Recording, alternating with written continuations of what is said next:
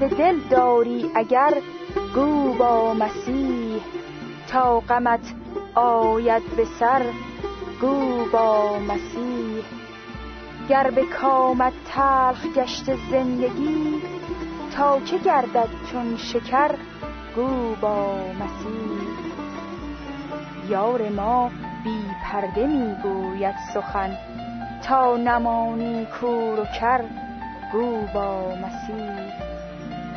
گر همی خواهی ز دنیای درون تا که برگیری خبر گو با مسیح ای که ماندی در میان شام غم تا شود شامت سحر گو با مسیح هر درخت آرزو در باغ دل تا نشیند بر سمر گو با مسیح سر به سر بر دفتر اسرار حق تا تو را افتد نظر گو با مسیح. گر سفر رفته تو را یار عزیز تا که آید از سفر گو با مسیح. وقت پرواز آمده در شهر جان تا براری بال و پر گو با مسیح. خود پدر جان پسر فرموده است تا که بشناسی پدر گو با مسیح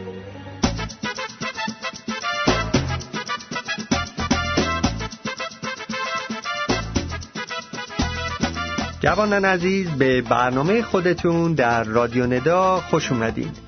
امیدواریم از برنامه ای که براتون تهیه دیده این برکت بیابین.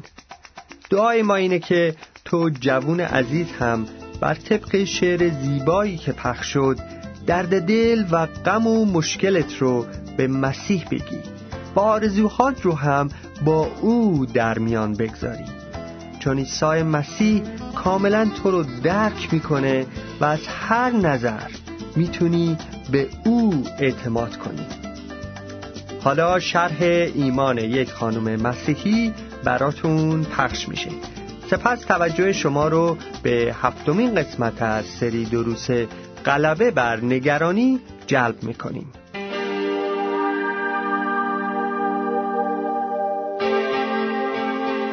حکایت زندگی من.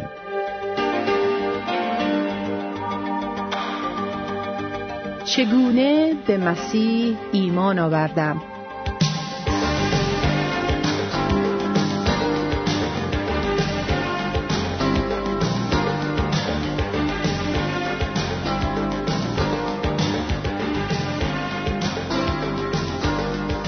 عرض سلام من ایرانی هستم و در ایران به دنیا آمدم. در یک خانواده بودم که با مذهبی که اونها رشد کرده بودن من هم رشد کردم. مذهبی که اونها درش بودن و من هم در کنار خانوادم قرار داشتم. قبل از اینکه بخوام عیسی مسیح رو بشناسمش خدا رو دوست داشتم ولی قلبم خالی بود. باید هر روز می‌رفتم سراغش ولی باز قلبم خالی بود.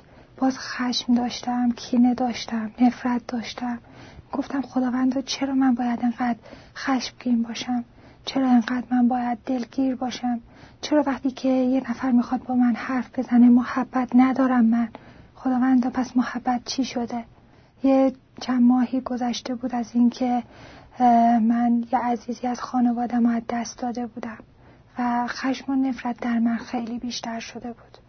یه دو سه ماه از این جریان بعد با شوهرم همسرم آشنا شدم و ایشون مجده نجات انجیل رو به من داد و قبل از اینکه ازدواج کنم در اصل.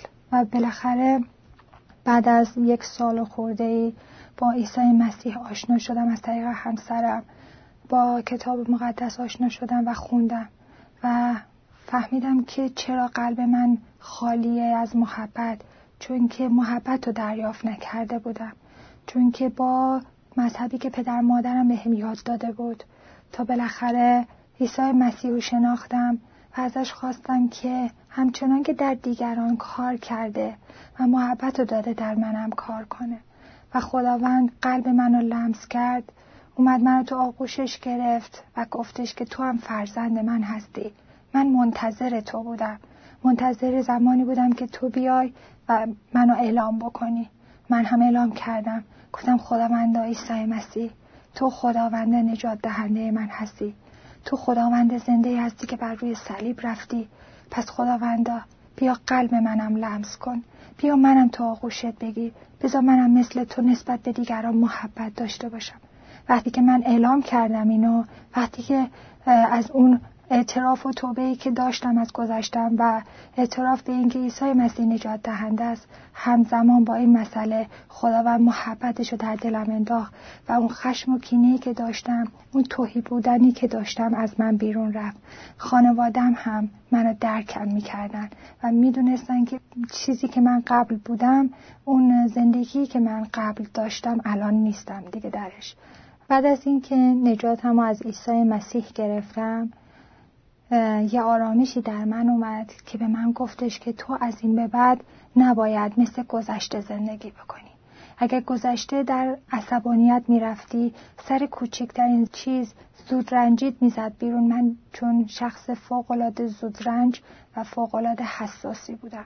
اگر کسی به من کوچکترین حرفی می‌زد من سریع ناراحت می‌شدم عصبانی می‌شدم و تمام رابطم رو باهاش قطع می کردم حتی اگر حقم بود اگر حق با اون طرفی بود که به من حرف می‌زد باز هم قبول نمی کردم می گفتم تو درست نمیگی. ولی بعد از اینکه عیسی مسیح زندگیم اومد و من اونو دریافت کردم خدا من گفت از این به بعد اینطوری فکر نکن. از این به بعد حساس بودنت دلرنج بودنت سودرنجیات رو به دستای من بده. و من وقتی که الانی که اینجا هستم و با شما حرف می‌زنم خیلی خیلی حساسیت هم از دستم رفته. محبتم بیشتر شده. اگر یکی میاد یکی از نقطه های ضعف منو میگه من با محبت اونو قبولش می‌کنم و نقطه ضعفم رو درست می‌کنم. چون اگر اون عزیز اومده با من صحبت می‌کنه برای این نیومده که به من ضعفم رو بگه. برای این اومده که به من بگه که تو در مسیح بهتر زندگی بکن.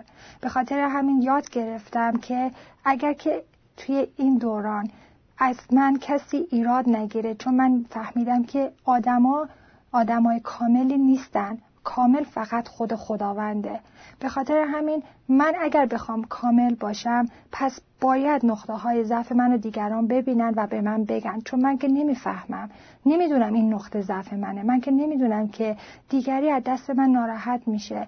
به خاطر همین وقتی که به من میگن الان یاد گرفتم که بگم ممنونتم. مرسی که به من گفتی. میرم دعا می‌کنم و اون نقطه ضعفم رو واقعا بر میدارم به دستای خداوند میدم. و اون کسی که حتی به من این حرفا می‌زنه تو آغوشم می‌گیرم بغلش می‌کنم. میگم مرسی که تو به من اینو گفتی. اگه تو نمی‌گفتی نمیفهمیدم. و اینجا بودش که حساسیت و زودرنجیمو دست خداوند عیسی مسیح دادم و الان تحت هیچ شرایطی اگر هر کس که بیاد به من هر چی بگه ناراحت نمیشم. هیچ وقت ناراحت نمیشم. و فقط محبت مسیح رو میریزم. چون می‌دونم که ضعف من تبدیل به قوت میشه در نام عیسی مسیح. و خدا رو شکر می‌کنم از اینکه با شما صحبت کردم از اینکه فیض خداوند بر من اومد از اینکه به من لیاقت داد که اجازه بده من هم صحبت کنم اعلام بکنم. واقعا خداوند رو شکر می‌کنم و میطلبم که همه عزیزان من که صدای منو میشنوند بدونن که خداوند شما هم دوست داره. خداوند عاشق شما هم هست. همچنان که منو تو بغلش گرفته شما هم می‌گیره. اگر نگرانی داری اگر ناراحتی داری اگر دردی داری خداوند میگه بیا پیش من. فرزند من بیا پیش من. گم شده من بیا پیش من. و مطمئن باش که دردت برداشته میشه. فقط این وسط خواستن مهمه. بخواه و انجام میشه. در نام عیسی مسیح.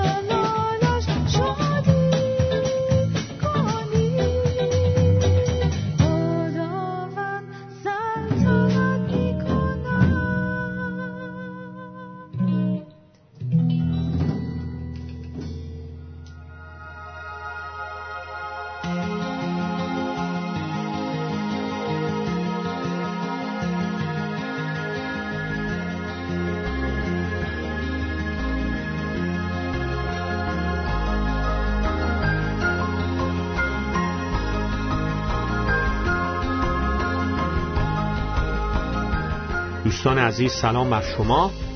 خوشحالم که باز خداوند عیسی مسیح فرصتی به من عطا کرده که با هم از کلام برحقش مطالعه بکنیم. ما ادامه میدیم مطالعهمون رو در مورد مبحث غلبه کردن بر نگرانی. و در این جلسه می‌رسیم به درس شماره هفتم. به این منظور من آیاتی رو از کلام خدا انجیل مقدس متا فصل ششم از آیه 25 تا آخر 34 برای شما می‌خونم.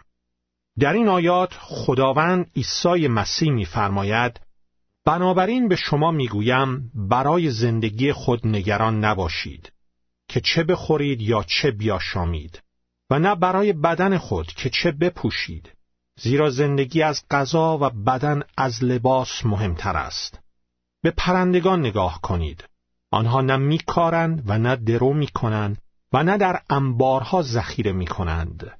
ولی پدر آسمانی شما روزی آنها را می‌دهد. مگر ارزش شما به مراتب از آنها بیشتر نیست؟ کدام یک از شما می‌تواند با نگرانی ساعتی به عمر خود بیافزاید چرا برای لباس نگران هستید؟ به سوسنهای صحرا نگاه کنید و ببینید چگونه نمو می‌کنند. آنها نه زحمت می‌کشند و نه میریسند ولی بدانید که حتی سلیمان هم با آن همه حشمت و جلال مثل یکی از آنها آراسته نشد. پس اگر خدا علف صحرا را که امروز هست و فردا به تنور ریخته می شود اینطور می آراید آیا شما را ای کم ایمانان به مراتب بهتر نخواهد پوشانید؟ پس نگران نباشید. و نگویید چه بخوریم یا چه بنوشیم و یا چه بپوشیم تمام ملل جهان برای به دست آوردن این چیزها تلاش می کنند. اما پدر آسمانی شما می‌داند که شما به همه این چیزها احتیاج دارید. شما قبل از هر چیز برای به دست آوردن پادشاهی خدا و انجام خواسته های او بکوشید آن وقت همه این چیزها نیز به شما داده خواهد شد. پس نگران فردا نباشید. نگرانی فردا برای فرداست و بدی امروز برای امروز کافی است. باشد که خداوند این آیات رو بر ما مبارک فرماید. سومین دلیل برای اینکه چرا ما نباید نگران شویم این است که نگرانی اصلا با اساس ایمان مسیحی مقایرت داره. وقتی که شما خودتون رو به خداوند عیسی مسیح میسپرید خدای این جهان پدر آسمانی شما میشه. و کسی که خودش رو ایماندار مسیحی می‌دونه و نگران ایمانی کم داره. در آیه سیوم خداوند عیسی مسیح انگوش روی مشکل اساسی می‌گذاره. میگه شما ایمانتون کمه. وقتی که شما از گناهانتون توبه می‌کنید و به عیسی مسیح به عنوان خداوند و نجات دهندتون ایمان میارید در مسیح حیات ابدی رو به دست میارید. فرزند خدا میشید. خدای خالق تمامی این جهان پدر آسمانی شما میشه. حالا اگر من و شما که چنین تجربه ای رو داریم برای پول کرای خونمون، قسط خونمون، تعمیرات ماشینمون، کارمون، سلامتیمون، مخارج دکتر و درمان و اله و بله، مسائل خانوادگیمون و غیره و غیره نگران میشیم داریم بر طبق انجیل مقدس کلام خدا در متا فصل ششم آیات سی و یک و سی دو مثل یک فردی که اصلا ایمان نداره رفتار می‌کنیم. ایماندار مسیحی که نگران میشه داره میگه که بله من قبول دارم که خدا مرا از گناه نجات آسمانی عطا کرده زنجیرهای شیطان رو بر روی زندگی من شکسته به من حیات ابدی میده مرا در پادشاهی پرجلالش وارد کرده قدرت مرگ و گناه و شیطان تو زندگی من در هم شکسته ولی من فکر نمی کنم که بتونه برای احتیاجات چند روز آیندم برای پول دوا دکتر و تعمیر ماشینم فراهم کنه. ما به خدا برای عطایای بزرگش اعتماد می‌کنیم ولی برای چیزهای کوچکتر نمی‌کنیم. و این غیر منطقیه نگرانی گناهه چون نگرانی توهینی است به خدا. بعضی شاید فکر کنن که حالا چرا انقدر ما در مورد نگرانی صحبت می‌کنیم؟ اینکه گناه بزرگی نیست ولی این طرز فکر اشتباهه. در کلام خدا که کتاب مقدسه و فقط کتاب مقدسه گناه کوچک و بزرگ نداره. و از اینها گذشته. همونطور که در جلسات قبلی هم گفته شد این مشکل نگرانی بسیاری بیماری های جسمی و روحی رو به وجود میاره. اما از همه اینها مهمتر دقت کنید ای عزیزان. از همه اینها مهمتر. موضوعی نیست که نگرانی بر من و شما چه می‌کنه. و یا اگر اصلا موضوع نگرانی رو بگذارید کنار. مسئله اصلی این نیست که گناه بر من و شما چه کار می‌کنه. حالا اینجا در مورد گناه نگرانی داریم صحبت می‌کنیم. بلکه موضوع مهم سوال مهم اینه که بر خدا چه می‌کنه. شخص نگران داره میگه ای خدا من به تو شک دارم. من نمی‌تونم به تو اعتماد کنم. تو قابل اعتماد نیستی و این توهین بزرگی است گناه بزرگی است به خدا.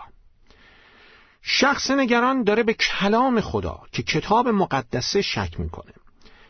بسیار بسیار تأسف آوره که بعضیا میگن بله من به حقانیت کتاب مقدس ایمان دارم اما در طول زندگی روزمرهشون دائما در حالت نگرانی به سر می‌برن. از یه طرف یه چیزی میگن ولی از طرف دیگه با نحوه رفتار و افکار و اعمال زندگیشون چیزی کاملا متضاد میگن. این به عقل سالم جور در نمیاد که از یه طرف بگیم من ایمان بسیار قوی به کتاب مقدس دارم ولی بعد نگران و مشوش بشم و بترسم که حالا آیا خدا به اونچه که در کلامش وعده داده عمل می‌کنه یا نه. این طرز فکر مسخر است. شخص نگران اسیر شرایط و اوضاع زندگیشه.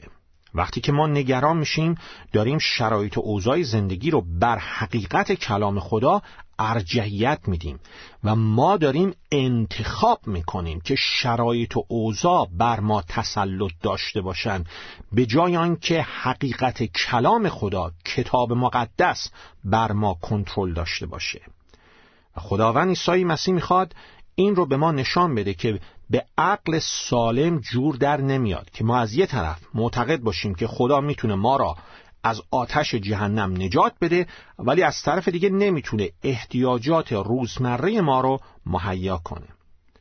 در افسوسیان فصل اول آیات 18 و 19 خادم خدا پولس رسول با الهام روح القدس این نکته را بیان می‌کنه وقتی که میفرماید و من از خدا می‌خواهم که چشمان دل شما را روشن سازد تا به چگونگی امیدی که خدا شما را با آن دعوت کرده است و به ثروتمندی و شکوه بهره‌ای که خدا به مقدسین خود وعده داده است و به عظمت بیقیاس قدرت او که در ما ایمانداران در کار است پی ببرید.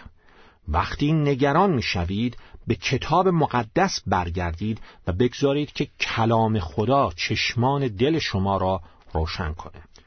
شخص نگران به خدا شک می‌کنه به خدا اعتماد نداره. وقتی ما نگران میشیم داریم به پدر آسمانیمون شک می‌کنیم. خدایی که در مسیح پدر آسمانی ما شده. و این نشان میده که او را خوب نمی‌شناسیم. اما راه حل بسیار مؤثری برای این مشکل وجود داره. هر روزه وقت کنار بگذارید و کتاب مقدس رو به طور دقیق مطالعه کنید تا پی ببرید که پدر آسمانی ما واقعا چه شخصیتی داره. چگونه در طول تاریخ برای قومش فراهم کرده و این به شما برای آیندهتان اعتماد قویتری نسبت به خدا میده. هر روز از کلام خدا تازه بشید افکار خدا در سرتون باشه. بگذارید کلام خدا مثل شبنم صبح زود بر جانهای شما بشینه. برای همینه که خیلی خوب ما صبحهای زود قبل از اینکه کار و دویدنها شروع بشه روزمون رو سحر رو با کلام و دعا شروع کنیم. در غیر این صورت شیطان وارد میشه و بذر ترس و نگرانی رو در سرتان میکاره. می‌دونید علت این که در بسیاری از مواقع ما در روبرو شدن با شیطان و گناهان این جهان شکست می‌خوریم. چیه؟ علت این که اول با خدا ملاقات نکردیم. اگر اول در رازگاهان در داشتن یک وقت روزانه در دعا کلام با خدا ملاقات کنیم بعدن که شیطان به ملاقات ما میاد می‌تونیم از پسش بر بیاییم. هر روزه از کلام خدا تازه بشید. بگذارید افکار خدا در سرتون باشه. در غیر این صورت شیطان بذر ترس و نگرانی رو در سرتان میکاره. به جای این بگذارید که سابقه کار خدا در طول تاریخ در طول تاریخ که در کتاب مقدس می‌تونید بخونید و وفاداری خدا سابقه کار خدا در طول گذشته زندگی خودتون به شما این اطمینان رو بدن که ترس و نگرانی چیزهای بیهوده ای هستند. بیهودن به خاطر سخاوتمندی خدا. غیر منطقی به خاطر وعده های استوار خدا. بیفایدن به خاطر اینکه نگرانی و ترس مشکلی رو حل نمی کنن بلکه هزاران مشکل دیگه هم به وجود میارن و نشانه بی ایمانی هستند. چون نگرانی از خصوصیات کسانی است که عیسی مسیح رو به عنوان خداوند و نجات دهندشون هنوز نشناختند. اما دوست عزیز تو می‌تونی الان به این شناخت برسی الان بر روی زانوهات برو. از گناهان توبه کن. اعتراف کن که در حضور خدای راستین گناهکاری. ایمان بیار که این خدا به خاطر محبتش پسر یگانش از نظر روحانی عیسی مسیح را فرستاد تا مجازات گناهان من و تو رو روی صلیب بده. در خاک شد و پس از سه روز از قبر قیام کرده و اکنون زنده است. به این عیسی مسیح زنده ایمان بیار. از او دعوت کن که به قلبت وارد بشه و خداوند و نجات دهندت باشه و او زندگی تو رو دگرگون خواهد کرد. زندگی رو تبدیل می‌کنه. به تو یک دین جدید نخواهد داد بلکه حیات جدید. به این عیسی مسیح نجات دهنده از آتش جهنم و خداوند ایمان بیاور. تا از اسارت تمام گناهان من جمله گناه ترس و نگرانی آزاد بشیم به فیض خدا ما این مطالعه رو در جلسه آینده ادامه خواهیم داد. فیض خداوند ما عیسی مسیح با همه شما عزیزان باشد. آمین.